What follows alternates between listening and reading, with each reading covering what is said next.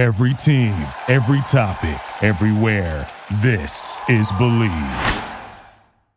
Episode 209 for the love of the game on the Believe Network is brought to you by Bet Online, which is your number one source for all your basketball info, stats, news, and scores. Get the latest odds and lines and the latest matchup reports for this year's NBA playoffs. Bet Online is your sports intel headquarters this season. Have you covered for all your insider sports wagering needs from the NBA playoffs, conference finals are still going on, MLB, NHL playoffs, golf, UFC, boxing, you name it, Bet Online has it. Get into the action today and head to the website or use your mobile device and join. Be sure to use promo code BLEAV B L E A V to receive a 50% welcome bonus on your first deposit. Again, B L E A V, 50% on your first deposit. Bet online where the game starts. With that said, episode 209 for the love of the game. Let's get this work. Yeah. Uh-huh.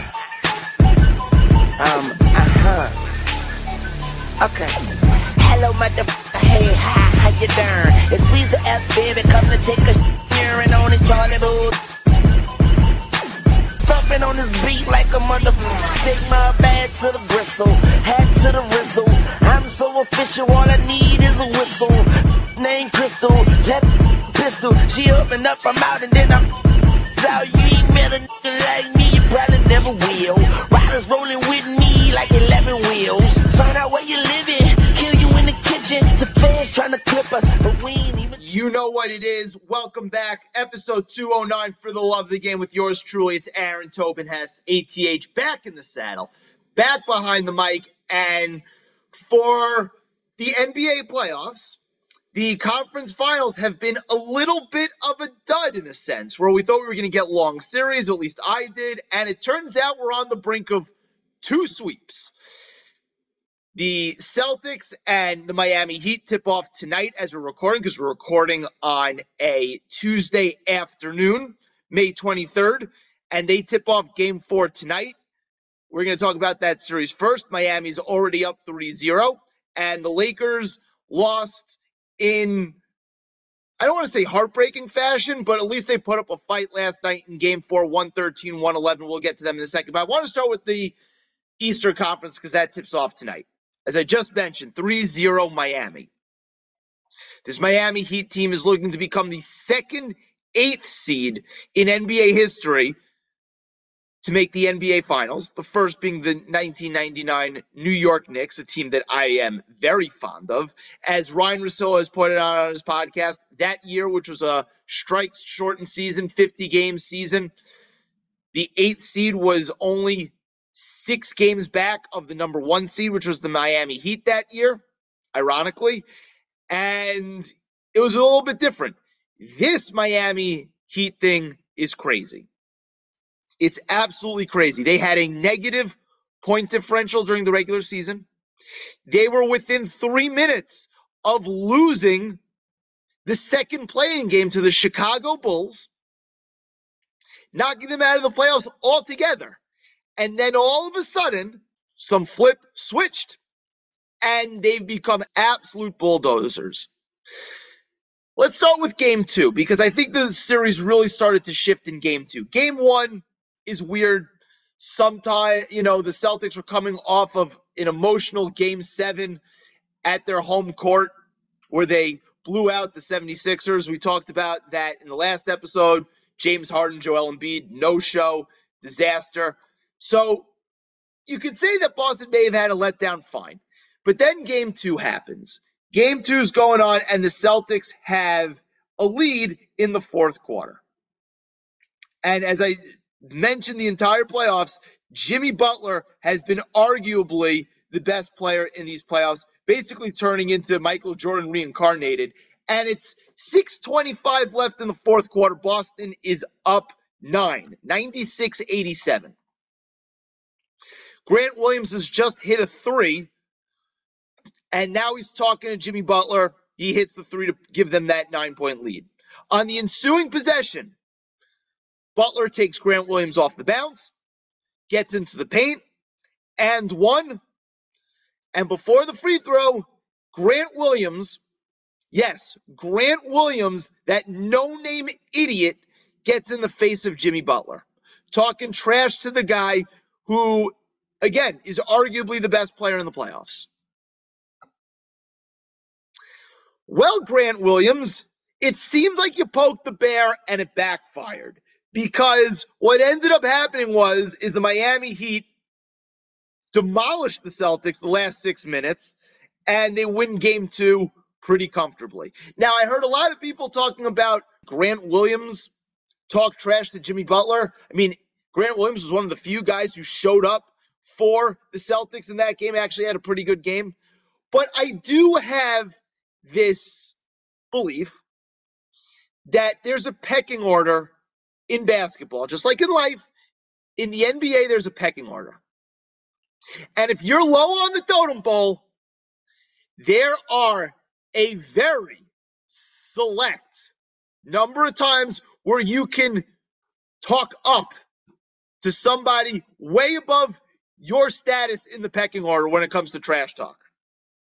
And after you've just given up an and one jumper, that's not a time you get nose to nose with somebody who's way above your class, especially a dude who's been an assassin, a straight assassin in these playoffs. This was one of my favorite moments in watching basketball in a long time. Nose to nose, some real animosity, some real talking, just a, a lack of respect. I absolutely loved it. And for somebody who despises all things Grant Williams, well, this to me was like music to my ears. It, it was a work of art. And of course, Jimmy Butler shoved it down the Boston Celtics' throats at the end of that game, and they win game two. So then you go on to game three. The Celtics have already lost the first two games in Boston. Again, might I remind you that ESPN's analytics gave Boston a 97% chance of winning this series before the series started. 97%. You heard that right. 97%. It's a do or die game for the Celtics. And what happens? They come out absolutely flat and get blown out by damn near 30 points. The final score was officially 128 102, and it wasn't really that close. We're going to get to the Boston side of this and big picture stuff with Boston, but you know, Joe Mazzulla doesn't seem like the right guy his warts were not really exposed in game three, in my opinion. I mean, a lot's been made about the timeouts and lack of calling them. He just seems over his head. But in game three, when your stars come out and shoot the way they did from the field, let's talk about Jayson Tatum, you know, perennial MVP candidate, six for 18, 14 points, a minus, minus 23 and plus minus. And Jaylen Brown, six for 17, 12 points, also minus 28 in plus minus. It's not a whole lot of coaching that's going to be able to solve that. Miami was up 15 at the half. It was 20, then Boston made a little bit of a run, cut it to 15 and a half. You thought maybe, just maybe, they'd show a little fight. And they laid down like absolute dogs in the third quarter. I fully expect tonight to be a sweep. I do. I may be wrong about it. You'll find out once you hear this episode. But I I fully expect tonight to be a sweep. And this Miami Heat thing is incredible. The transformation that Jimmy Butler goes to from regular season to the playoffs. Now, regular season, he's a top 10 guy, top 12 guy. In the in the playoffs, outside of Giannis Jokic, and Steph Curry, if you had to pick one player to win one game, and you're picking from scratch, there's not a single player outside those three guys I named. And you could say that it's arguable. Jimmy Butler's the next guy on that list. Incredible, but it's beyond Jimmy Butler. Gabe Vincent, Max Strus, Duncan Robinson, who was getting DNP's coach's decision all year are coming up huge in this series. All three guys are undrafted, by the way. Same with Caleb Martin, who's been absolutely incredible in this series. Caleb Martin has been so good that he is dwarfing second team All NBA player Jaylen Brown in their head to head matchup to the point where Jaylen Brown is eligible for a five year, almost $300 million contract. Would you rather pay Jaylen Brown $55 million or Caleb Martin 12 to $15 million? I'll tell you this Caleb Martin can at least dribble properly. Not sure you could say the same about Jaylen Brown. In fact, you cannot say the same about Jaylen Brown. The Miami Heat thing is incredible. I said it before, I'll say it again. They're cockroaches, and Erik Spoelstra turns chicken shit into chicken salad better than anybody in basketball. He's the best coach in basketball, and it's showing. And as somebody who hates the Miami Heat, I do. I have deep seated hatred for the Miami Heat, going back to Pat Riley leaving the Knicks for the Heat in May of 1995. That's where it all stems. And yes, all of this success that the Heat have had should have been in New York because Pat Riley should have never been able to go out the door. But again, I've harped on that. Whatever, fine. I can't help but root for the Miami Heat right now. The story's incredible. I've always been a Jimmy Butler guy, and the fact that they're whipping the ball around the way they are, getting guys open threes, back cuts. I mean, Duncan Robinson is pe- beating people back door for layups. Duncan Robinson, a guy who you would think just stands around the perimeter and shoots threes, is pump faking, driving, throwing lobs to Bam Adebayo. This guy was undrafted and deemed unplayable for the majority of this season. Six points a game this season. Incredible. They basically have two offenses. The ISO Jimmy, let Jimmy take us home in the fourth quarter when we need it in big spots of the game. That works. And the move the ball around, swing, swing, drive, kick, get open threes, that seems to work too. An unbelievable job by Erik Spoelstra in the Miami Heat, and it all stems from Pat Riley. And as much as I despise the man for what he did to me as a New York Knicks fan, he's basically up there with Red Auerbach as the best mover and shaker in NBA history. Look at the run he's on. Look at the run of success that he's on. Outrageous. And I know the term heat culture gets thrown around a lot. But how can you argue? How can you argue the results? They're on the brink of going to the finals, and they've been in the Eastern Conference Finals three of the last four years. Can't argue the results. Cannot argue the results. As for Boston, I mean, is there a team that's a bigger front running team than Boston? They look great when they're up five to 10 points and they can pour it on in a heartbeat. All of a sudden, the Jaylen Brown threes go in, the Jayson Tatum threes go in. And yes, I know they came back against the 76ers, especially in game six. Tatum grew a pair, had a monster fourth quarter after having an abysmal start. I get all that. But my goodness, is this team soft? This Celtics team that the analytics people loved. Analytics darlings. They are soft, so soft. Jayson Tatum is soft. Jaylen Brown, a guy who has a little bit more alpha male in him, can't really dribble, doesn't pass, complete tunnel vision. He's soft. Marcus Smart, the way he plays basketball, I find truly offensive with the flopping and always, it was great. In game three, Bam Adebayo had two monster dunks off of lobs that, you know, were giving the Miami Heat a tremendous amount of momentum. And Marcus Smart wants to be the guy to answer, to have the answer, the silencer of the run. First attempt, three air ball. Would have bet my life on it. Second time, after the second monster Adebayo dunk, makes a cut, tries to finish a layup, contested, not even close, just wonderful. He he's horrific to watch. Then tries to get into it with Kyle Lowry, who I guess they're kind of like spirit animals in a way, but for some reason I like Kyle Lowry a lot more than Marcus Smart. Maybe it's because he's way more self-aware. The duality of man on display right there with yours truly. But yeah, I mean this Celtics team it's just soft. They're soft. And I don't think they're very well organized. And that stems from the coaching. Again, the coaching situation was way more obvious in the first two games. Game three, the players that didn't go, come out to play. I mean, besides for Grant Williams, who actually showed up in game three, and Robert Williams, no one else did anything. Derrick White's been a disaster. Sixth man of the year, Malcolm Brogdon, 0 for 6, zero points. He was a disaster.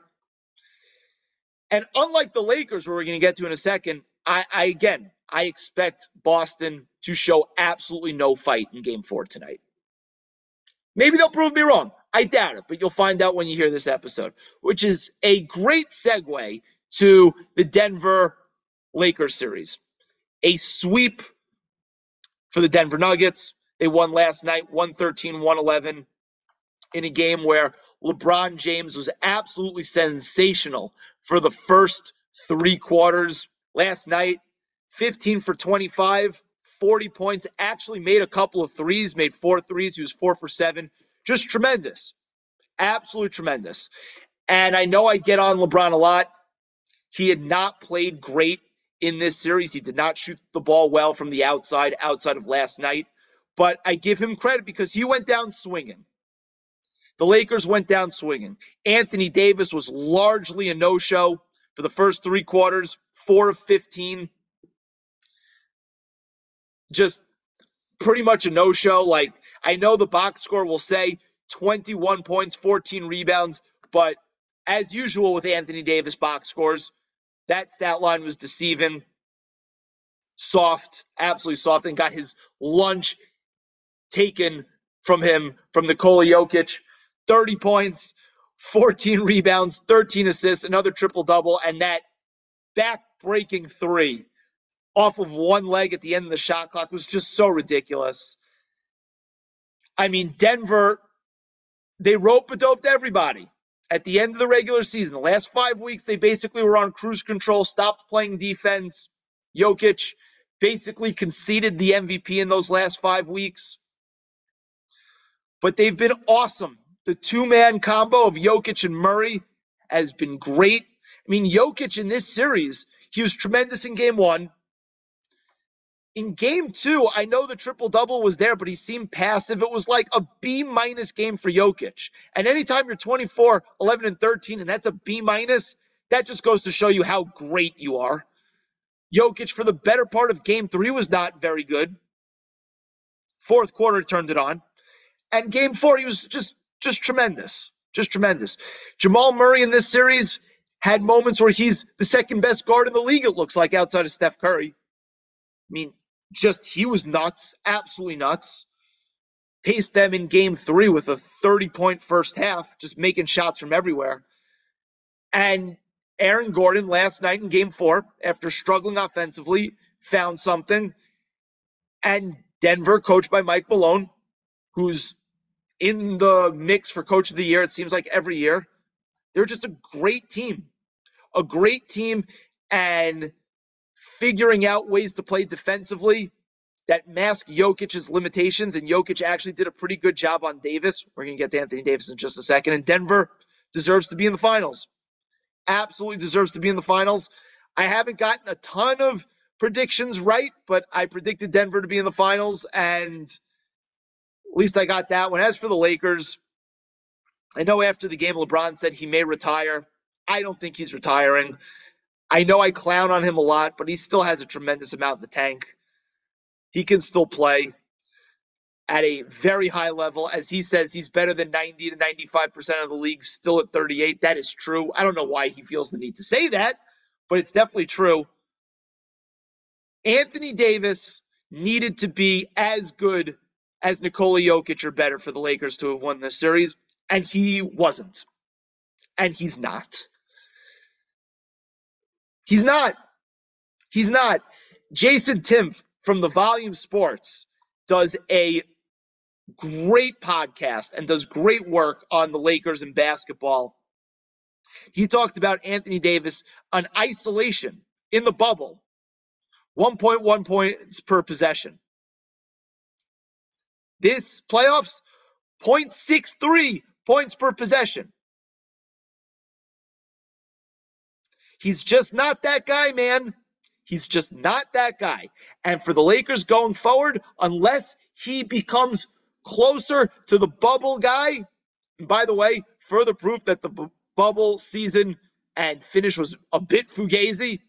Exhibit A, Anthony Davis. The Lakers are in trouble. They're in trouble.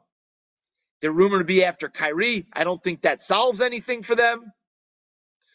Austin Reaves, who was arguably their second best player at times in a lot of these games. The Lakers can offer him four for 50. He may get more than that. They can match, but it's going to hurt them cap wise. Lakers are in trouble. It's an impressive run by them. It really is. The way they turned their season around, Rob Pelinka gets a lot of credit, deserves a lot of credit for bringing in guys and actually going against LeBron's wishes and trading for D'Angelo Russell, Jarred Vanderbilt, Malik Beasley, who, uh, yeah, a lot of those guys got played off the floor, but they still were at times very helpful in getting the Lakers to this point. They ran into a better team. And credit to them. They showed heart. They showed fight. They played really well in that game. Yeah, they blew an 18 point lead after the first half. That third quarter for Denver was a masterclass. But they played hard.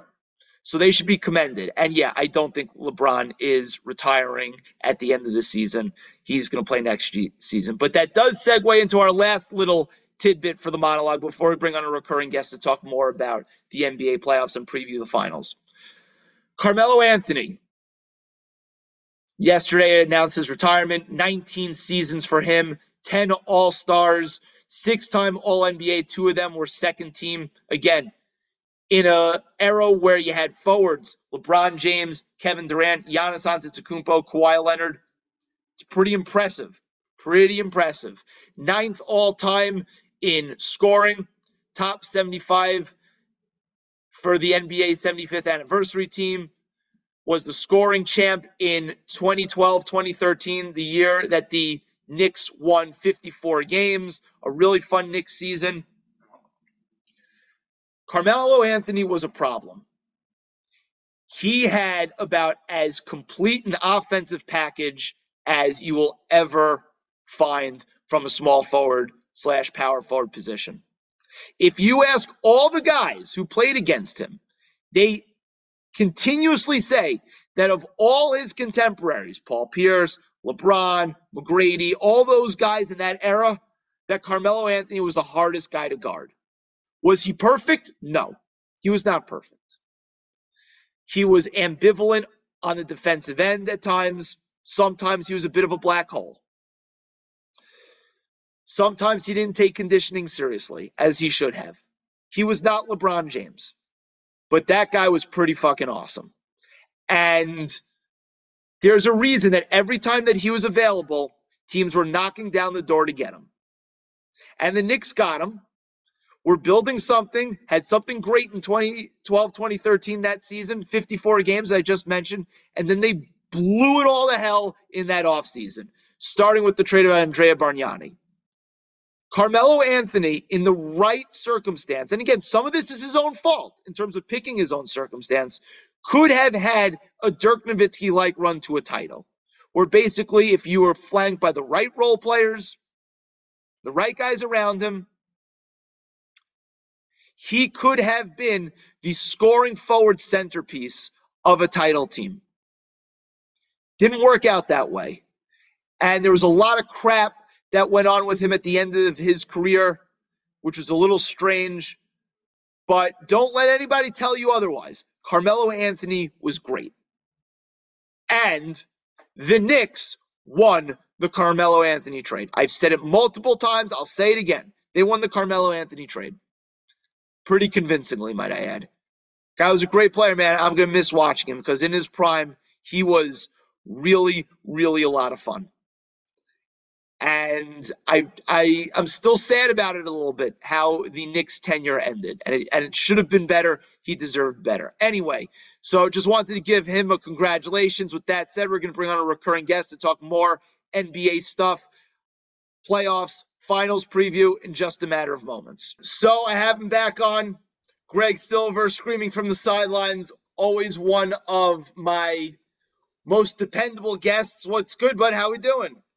I'm doing well, and I'm happy about last night's result and what is likely Yes. to be the NBA Finals. So, uh, life is good. I can't complain, and I'm happy to talk hoops as always. What's crazy is the fact that there's going to be a major gap in between when the conference finals end and when the finals begin. I mean, we're on the brink of two sweeps, and the finals don't begin till a week from Thursday. We're recording on a Tuesday afternoon. That's like eight or nine days off. Yeah, and we've never had a double sweep scenario in the conference finals before, and it might happen a little bit later tonight. By the time people are listening to this, I guess they'll know whether it happened or not. Uh, but look, I think the Celtics maybe win a game, maybe tonight, but I don't think they're winning more than one. And frankly, I think this is over Tuesday night.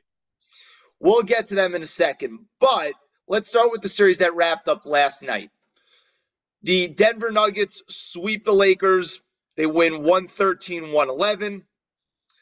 LeBron was sensational for the first three quarters, but clearly ran out of gas. The guy's 38 eight years old. Makes a whole lot of sense. What's your biggest takeaway from this series? And, you know, if you had any big picture Laker thoughts going forward, share them. Yeah, I think my big takeaway that is one that probably hasn't been discussed on the national media over and over again is just that a very slept on factor for playoff teams is continuity and playing like a team. And I know that the Sacramento Kings didn't get out of the first round.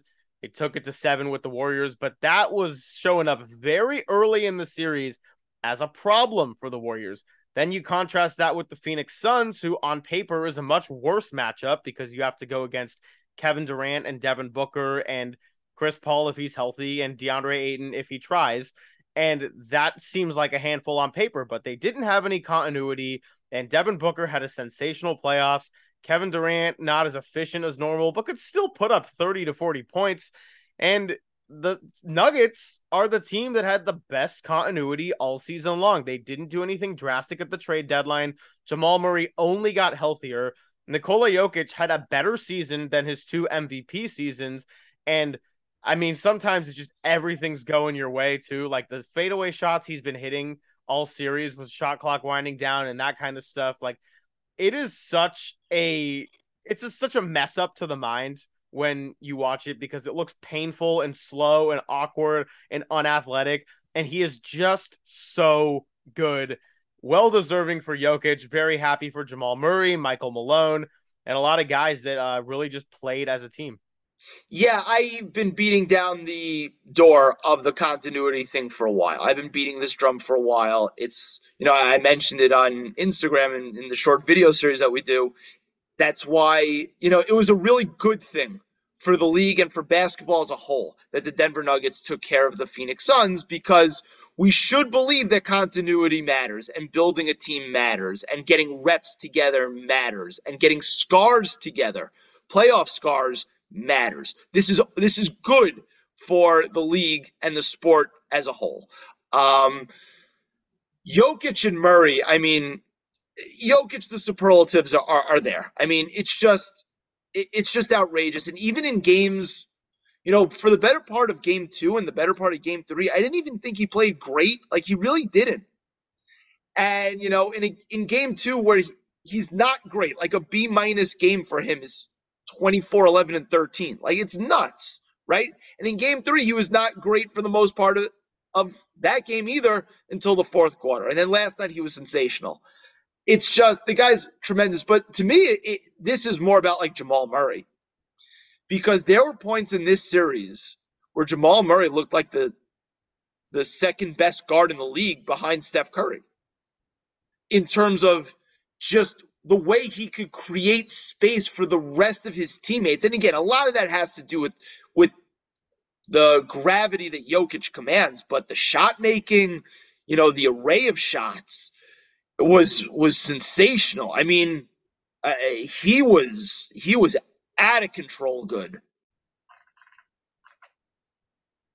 Yeah, and I love what you're saying about Jamal Murray too, because when the final four teams were the same as the bubble final four teams, there was the whole narrative of oh the bubble wasn't a fluke everybody well you know what was a big part of the bubble was jamal murray and i don't think that was a fluke either well he seems to be the exception of the rule because anthony davis since the bubble and before then well mostly after hasn't been able to make an outside shot so i'm not so sure it was a fluke but anyway, Jamal Murray let him be the exception of the rule. But go ahead, continue. Sorry, I had yeah, to no, just throw was, another jab gonna... at Anthony Davis on the way out. no, I, I was just gonna say with Murray that he was averaging career highs in a lot of categories before he tore his ACL in 2021. So he was still improving upon what was a great season. And he didn't get to do the playoffs in the last two years. And the playoffs is what separates the boys from the men a lot of times. So this is Murray's first postseason since he was just electric in the bubble. And I'm happy for him. I'm glad to see the way he plays. And he's just a true competitor. And also give him some credit for the way he defended on the last play. Not a defensive guy. LeBron was torching him all game, which I mean, LeBron was just a monster last night through three quarters, like you said. But uh, Murray to get his hands on the ball so that Aaron Gordon can block the awkward shot team effort, good stand, and uh, I think they're going to be a really, really tough force in the finals. For Jamal Murray to take that next step in terms of his standing in the league, like he's just obviously he's going to have to be healthy, and it's it's basically a two year recovery and injury uh, when you tear your, your ACL. That's what they that's what they say. That's what we've seen for the most part. But for him to take that next step in terms of his place in the league, you got to do it more consistently for a couple of seasons. And it'll be interesting to see going forward if this is the catapult to that, right? As you were saying before, like before he got hurt, there was, you know, he was averaging career highs. Let's see if he can take the next step, stay healthy, and catapult himself to that. Um, but because he's been absolutely sensational, absolutely sensational. Yeah, he didn't have a great fourth quarter last night, but you know, he he's paced them a lot of the times when Jokic was a little passive, maybe, and and couldn't find his shot. You know, Murray's been great, absolutely great. Yeah, and also Jokic had a little bit of foul trouble issues a couple times during the series too, and uh, obviously they're not the same team. I mean, I love Jamal Murray, but if you take Jokic off the team, no, Murray's of course. Gonna... I mean, he's the head of the snake. I mean, yeah. come on. Of course, yeah, so, but so Murray won't have the same kind of impact that Jokic has had, but to have a guy out there that's dependable and can keep you afloat during the non Jokic minutes, that's really all you can ask for. And he's done just that and a little bit more. Really good stuff. And and good stuff from Aaron Gordon. They finally got him going offensively. KCP has been an important piece. And this Denver thing, it's it's a very well constructed team around a guy who's you know, a top three NBA player uh, under any metric, and arguably the best offensive player in basketball. And I'm just, as I mentioned the last time we spoke, I'm just so happy for the guy because of all the crap that was surrounding him and the stat padding and the MVP talk. And now he's just shoving it in everybody's face and he's completely humble about it. He's completely authentic. I love the guy. I absolutely love the guy. And I'm so happy that he's going to get his time to shine in the finals, which for guys that great, you want them to get to that step, right? Making the finals is a step in greatness. Sometimes you get there and you don't always win, but getting there is a is a step in greatness that all the real real greats have achieved. So I'm happy to see that from Jokic. And plus, the Laker fans, the arrogance of them before this series, thinking that they legitimately had a chance. And I heard from more Laker fans, quote unquote, LeBron can get whatever he wants, which, yeah, last night for the first three quarters was the case, but it really wasn't the case most of the series because again, he's 38 years old, and outside of last night didn't shoot the ball well from the outside, but whatever. Can get whatever he wants, quote unquote. And Anthony Davis, who I've been told by so many that is the, you know, a mix of Tim Duncan and Kevin Garnett. I've just had it with the Laker fans, and their tears taste delicious. Oh, it's the best thing ever. And look, I know anyone would come back at me and be like, oh, we beat your team. And it's like, okay, congratulations. You outlasted us by zero wins and four more games. So uh, good for you, I guess. But this is what bothers me about Laker fans. And I don't remember if I said this on the podcast last time, but no fan base in the NBA complains and whines more after winning a game than the Laker fans, and that is what just drives me insane. So I'm I glad don't I know. Celtics to... fans do.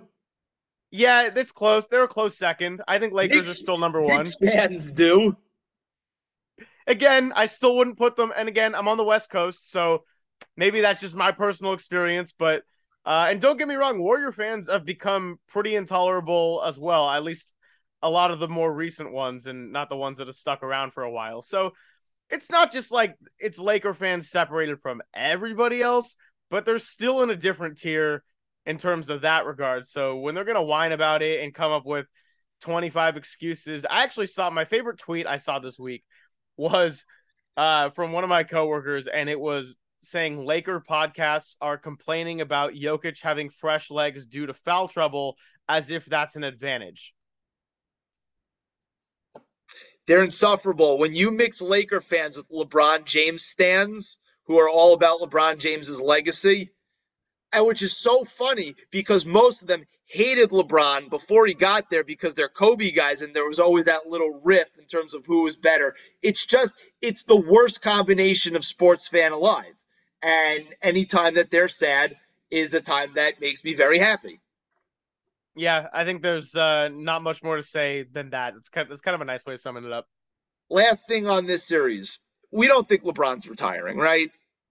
No, no. Hey, no. come on. And by the way, as much as I just chat on the Lakers and their fans, I got to give it up for LeBron. And I know we talked about this in pregame. Like the Lakers did show up, they competed and they played hard. Yeah. So when the Warriors lost to the Lakers, I wasn't upset about losing to LeBron. I was upset about losing to that fan base. So I got nothing bad to say about the great players that compete until the wheels fall off and always put up a fight. So uh, for LeBron to have that performance he did, yes, he was tired, but he clearly came to play when it mattered most. And uh, really nothing negative to say about a lot of these players. It's more just funny to see a team that has taken so much pride in winning a California state championship. I wonder if they're going to hang a banner in October for it.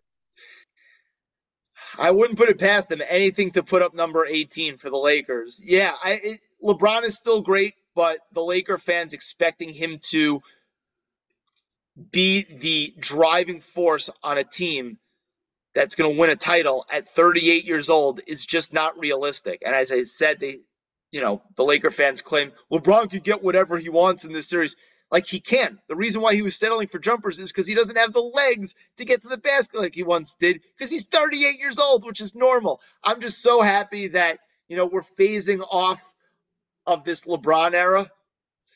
And the Laker fans are going to find out very quickly that when your team is led by Anthony Davis, you are going nowhere fast. And it's just going to be so great to have them irrelevant again and then spin their wheels to try and stay relevant and murder their franchise even more. It's going to be wonderful. But anyway, bon voyage to the Lakers. Congratulations to the Nuggets. We're going to preview the finals in a second, but obviously we have to talk about the Celtics Heat. Game four tips off tonight. What's your big takeaway from this series? My big takeaway is that analytics and there's manalytics. And the Heat having a 3% chance, according to ESPN, to win the series, I think was the funniest thing ever. I was mocking it uh, from the get go. And I just don't understand it. And I made a video about this because you have to ask yourself all of the important playoff questions, which is which coach has been through the ringer and is more experienced? The Heat's coach. Which superstar has stepped up in the most important moments? Jimmy Butler. Uh, which team has been more dominant defensively in the playoffs? It's the Heat. I know they were inconsistent all regular season. They couldn't buy an offensive bucket at times. They have turned some kind of switch and have become just a freaking monstrous force. And yes, I know the Celtics are blowout material. Like I know they can beat you by 30. Okay. We saw it against the Sixers. We saw what they did to the Hawks sometimes. But then they also lost two games to the Hawks. And then they were on the brink of losing to the Sixers. And they are so inconsistent and And they're front runners. They're front, they're runners. front runners. And I, I want to say this about the Celtics, which is not meant to be an insult to any player. It's just kind of talking about the unit as a whole, which is that they are soft. I'm not trying to diss Jayson Tatum or Jaylen Brown or Robert Williams or Al Horford. I know it's really hard to compete at a high level, and we're just two guys who can sit behind the screen with a microphone and talk about it like we're on the same level. We're not. It's really, really hard to do what they are doing. But the unit as a whole is really soft, and the Heat Yeah. truly encapsulate this I don't give a shit mentality. And you got guys like Mike Gaucho, Gabe Vincent, you got Max Strus, Duncan Robinson is playing again. And for what, like, I mean, yes, they're well coached and everything, but they just got guys believing and they really do not care about any of the noise. And they've shown up with the tough guy mentality and it's paying off. Yeah, I'm gonna I'm gonna start with the Heat because I want to give them their due first because it's a lot. It's very easy to crap on the Celtics right now, very easy, and I enjoy doing it. But you know, guys who've gone undrafted, like there's a toughness because they had to survive in the league, and sheer survival of the fittest, you can't replicate that, and they have it, and they have it, and. Spoelstra turns chicken shit to chicken salad better than anybody else. Um, Jimmy Butler, their star. It's the 30th pick in the draft, right? He was the he was the 15th man on the roster for the Bulls his rookie year. Like they by nature are a team of scrappers and fighters and all this stuff and it embodies this heat culture which again gets spoken about a lot, but you can't even clown on it anymore. And it all stems from Pat Riley, who has been preaching toughness and all this stuff since he got to the New York Knicks in 1991. And yes, it should have all happened in New York because he never should have left or been allowed to leave, but whatever, it's fine. I'm not going to be so sad about it still, all these years later. But it, it's just, there's an attitude there. It, there's an attitude. And the Celtics do not have that. And it's very clear that and and again, I was a seller on the Celtics even last year. I know they went to the finals, but it was very clear to me that their coach last year was the toughest guy in the room. He instilled in them a toughness that they don't have right now. And game three, I maintain, was not on Joe Mazzulla. When Tatum and Brown go a combined 12 for 35, and one was a minus 20 in the plus minus, one was a minus 28. Malcolm Brogdon went 0 for 6, went scoreless. Like, if guys are just not going to make shots, there's not a whole heck of a lot the coach can do. But they just seem disjointed, you know, unorganized, and it's a team that's soft and has a glass jaw. And you saw it coming out of the tunnel when they were only down 15, right? You looked like it could have been way worse in game three at the half. And they come out in that third quarter and get absolutely bum rushed. And then their, you know, their solution to the problem was just jack up threes. That's not particularly hard, as I should say. You know, just just fling them up, hope they go in. Like that's as soft as it gets. And yeah, a lot of that is the Miami Heat, you know, being grinders. I just, it's just so incredibly disappointing on on the Celtics side. But what I find fascinating about the Heat is they basically have two offenses, right? They have the whip the ball around offense, drive and kick. Kyle Lowry's doing Kyle Lowry things. Gabe Vincent's doing Gabe Vincent things. Max Strus off of screens, Duncan Robinson off, Duncan Robinson off of screens, Jimmy Butler orchestrating, and then they have the the ISO Jimmy, let Jimmy do whatever, and both have been incredibly successful in this series. Yeah, the Jimmy Butler ISO offense, it's fun to watch because in the regular season, it never seems like that would be a solution. But then when it actually counts for something, the dude just has something about him that seems to work out every time. Even when they didn't go to the finals last year, like people were like, oh, I don't like Jimmy Butler taking that pull up three in transition. Yeah, sure. Maybe not the best high percentage shot if you're down two, but can you really be angry about it with the way Jimmy Butler just has the kill factor? Like, probably not. And I think it pays off nicely. Uh, actually, one thing I want to say nice about the Celtics is I'll give Grant Williams a little bit of respect too, because he's really easy to pick on. But Grant one Williams, of my favorite targets, by the way. Yeah, he's an easy player to pick on. But in that game too, when the storyline became, oh, Grant Williams poked the bear. Well, he was the only Celtic to make a field goal in the last like eight and a half minutes. And in the press conference, he owned up to it pretty well. He he didn't do the Dillon Brooks of just speaking nonsense and then running away when he had to suffer the consequences. He said, "Yeah, you know, like we're taught to compete and I've always had the mentality instilled like, yeah, he got the best of me and so if you get your ass kicked, you got to go out and respond." And yeah, the Celtics got punked in game 3, but I at least respect Grant Williams for owning up to his competitiveness and getting in the fire of competition. And I do think he's a good player. He is just one that's easy to pick on and be a scapegoat when your two other stars aren't showing up. Well, he's just the most extra. He's the most extra, and you have to have a certain standing in the league to be a certain level of extra, right? And I respect him that he actually came to play in game three. He and Robert Williams were the only two guys who really came to play in game three for the Celtics. But there are levels to this, right? And you know, I talked about in the monologue, but the game two, the moment where they're up nine, he hits the three to put them up nine, and then he fouls Butler after talking trash to him.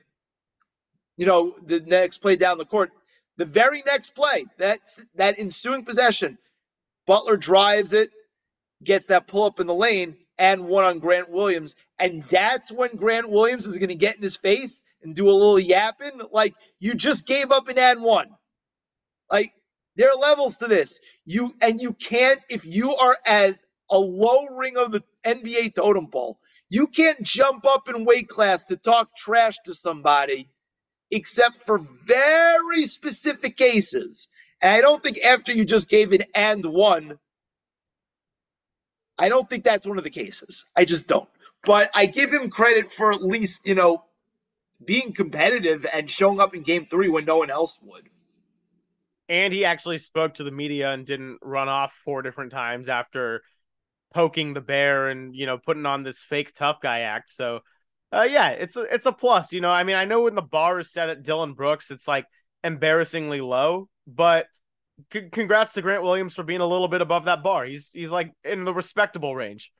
What do you do with the Celtics going forward with uh, Jaylen Brown? Obviously, he's extension eligible, made All NBA, second team, can get a monster max. Has not had a good series to say the least. What do you do there if you're the Celtics? I don't know because Jaylen Brown was still the best player on the Celtics in the finals last year. I mean, him and Robert Williams probably were the two guys that had the biggest impact on the floor. So Jaylen Brown does it's weird. He like and Celtics fans will say that for everything he does well, ball handling is pretty terrible. And I feel like that's a fair thing to say. Like he he's got a great skill set and he's incredibly athletic, but the ball handling is tough.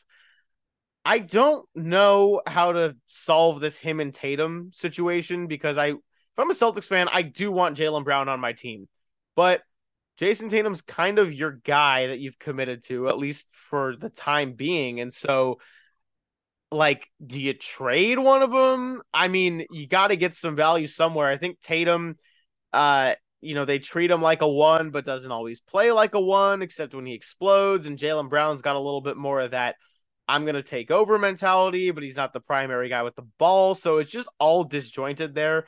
Uh, last year it worked because they were so great defensively and led by toughness with their previous coach. And it's hard to just kind of point out Joe Mazzulla's flaws because he is a 35 year old who took over this job last minute, seems like a good guy, loyal to his players, and don't really have a ton negative to say. He's just overmatched about him in terms of what he's had to do to step in, but he's overmatched. Yeah, he's overmatched. So, I mean, he, he got that job late, and it wasn't like there the Celtics had time to even try and find the other candidates the way the uh, the timeline worked out with Udoka being sent out. It's just, um, yeah, it's it, it's just tough for him. I, I feel bad for the guy, but he's clearly overmatched. Yeah, and so to answer your question as for what to do with Brown and Tatum, I think you got to decide how well they're getting along with their head coach and kind of go from there because I might have more opinions on that in about 6 hours, but we'll see.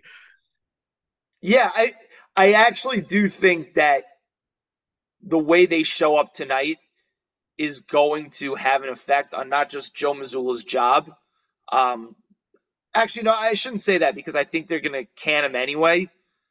Because you can't have this roster with these decisions looming, potential uh, max contracts, and if you're unsure about the coach, like that's the one thing you can say is that like we can make a change there and try and bring in somebody else. But in terms of the fit between the two, like I just think they're too superfluous. They're too superfluous, and if I could sign and trade Jaylen Brown for for more depth, I would do it. I just think he's a little bit more limited as a player. And I'm not the biggest Jayson Tatum guy, but I just think Brown is a little bit more limited as a player. I would agree. I, I, just think the only difference is Brown seems to consistently show up more in the postseason. And I know that this series in particular is not a good illustration of that, but frankly, neither one of them have really showed up. Yeah. All right. So we both expect the Heat to take care of business tonight. Yeah. Which leads us to a Denver Miami finals matchup, a matchup I predicted on the last episode. One of the predictions I got right I haven't been perfect this postseason, but I'll I'll take a feather in the cap where I can get it. What excites you most about this series, this potential series, because it's not official yet? I think it's just so fascinating to me how you've watched the seeding in the playoffs continuously expand outward. You started with two of each seed. Then in the second round, you have everything one through eight. Then in the conference finals, you have a one, a two, a seven, and an eight. And we're about to have a one and an eight. So it's like the two polar opposites were on paper. You're thinking this should be so easy for the team that's left standing as the favorite. But these are the two teams where, yes, I know playoff teams, they always get a little bit of lucky. And people like to say, like, oh, well, if this and this, and last year it was for the Warriors, oh, if Ja Morant didn't get injured or if the Suns didn't lose. And no one can say this is the incorrect matchup. These are by far the two best teams who have handled their business. Who have handled yeah. their business. Yeah, there's like there's can't really point to many flaws. They didn't play with their food, and that's why I think the Heat are going to win tonight because they're not playing with their food. Uh, so yeah, I just think that on paper the Nuggets seem like they are a little bit more complete roster wise, and you look up and down and you think, okay, you probably have the best player. Jokic has been nearly unstoppable all postseason, but I don't really think it's necessarily fair to just be like, oh, well, the Nuggets are finally going to just run through the Heat. Why should we expect the Heat to lay down when they've just overachieved and been gritty the entire playoffs? It's just about finding a way to win, and they don't necessarily care. So yeah, I'll admit if I have to make my pick right now, I probably would lean a little bit toward the Nuggets, but I think just watching one game of the series, I could very quickly change my opinion, win or lose, by the way. Like after the Heat beat the Knicks in game one, that's when I decided uh, they're winning the East for sure. Why not the Heat? Why not? I, I've been saying it for a while. Why not? Like at a certain point, nothing they do should surprise you. Nothing they do should surprise you. And I, I'm with you. I would lean Denver, but Miami winning would not surprise me one bit.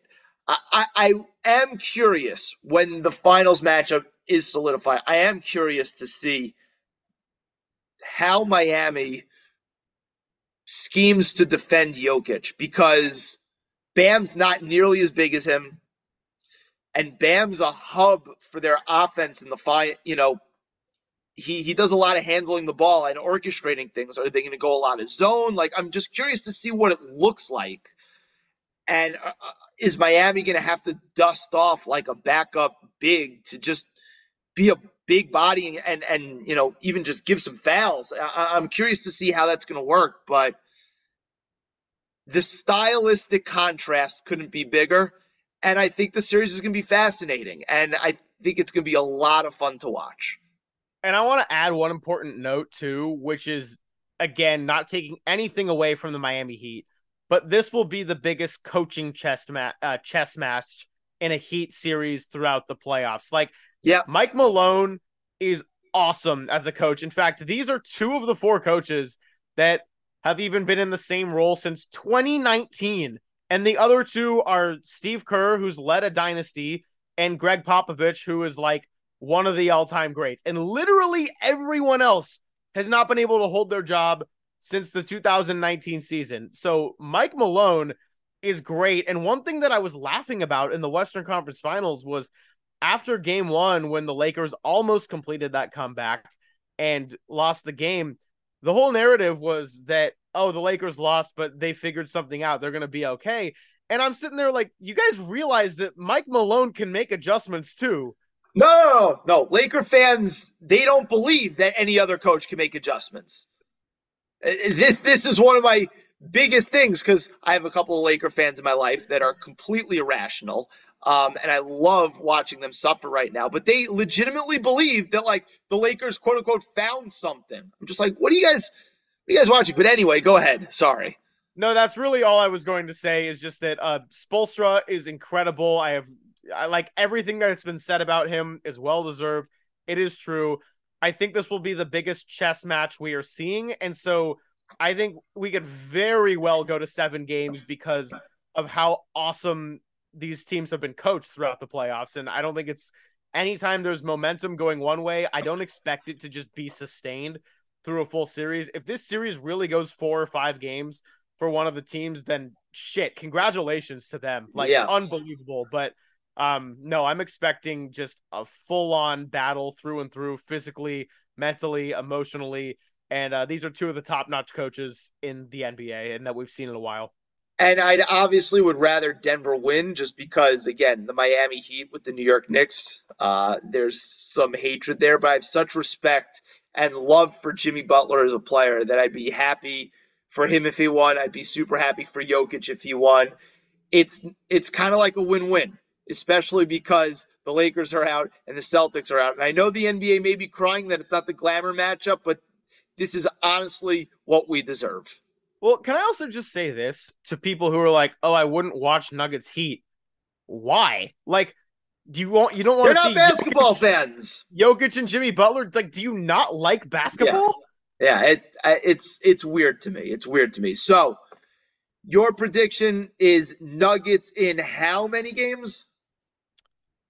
I'm just gonna go seven because I think it could really just go the full distance into the max in terms of uh, like ESPN analytics, I'm never going to listen to a damn thing they say, but I do really think that the the spread of likelihood on this series is pretty close to even, and I do think it can go either way. So that's why I like the seven games. I would lean Denver being at home in a game seven in the finals in front of the fans who just desperately deserve it. That said, I could be changing my mind after one game in the series. Like, I just don't know. I'm with you. Denver and seven because I because each team has been undefeated to this point in their home building, and Denver has an extra home game. That's really got to make a pick, so we're yeah, making a De- pick. Denver and seven. I love the fact that the analytics nerds got this wrong, and that their analytics darling, the Boston Celtics, are about to get their ass sent back to Boston. It's beautiful. Greg, this was great. Thanks for coming on. Always a great guest, and um, we'll speak soon. Yeah, absolutely. Thanks for having me as always. And uh, go enjoy this game tonight. Hopefully, we get a week off to process what's going to be a really killer finals matchup.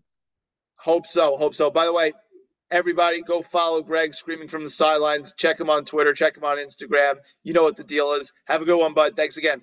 Thanks again to recurring guest Greg Silver for coming on. Always a very reliable guest. Good stuff from him as always. That's episode 209 for the love of the game. Take us out. Drizzy, Lil Wayne, and fam. I seen it all. I say no, you that. You remember busting nuts in a two-seater. Said I can't feel my legs. I'm like, me neither. I'm going in. Or should I begin? I don't even know. Maybe where my plug ends. And I'ma be a legend even when my life. And I'ma be a legend even when this night ends. Cause I do my thing, hop about it like them. Said I'm him, so I'm nothing like them. I'm going in. I'm going in.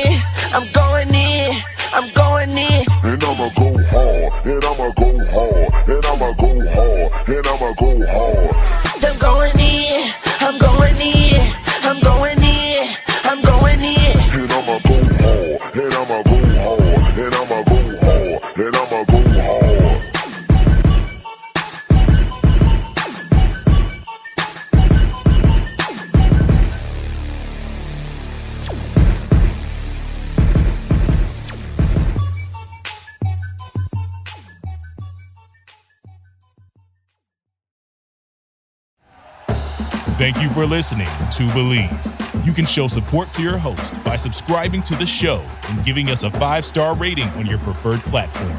Check us out at Bleav.com and search for B L E A V on YouTube.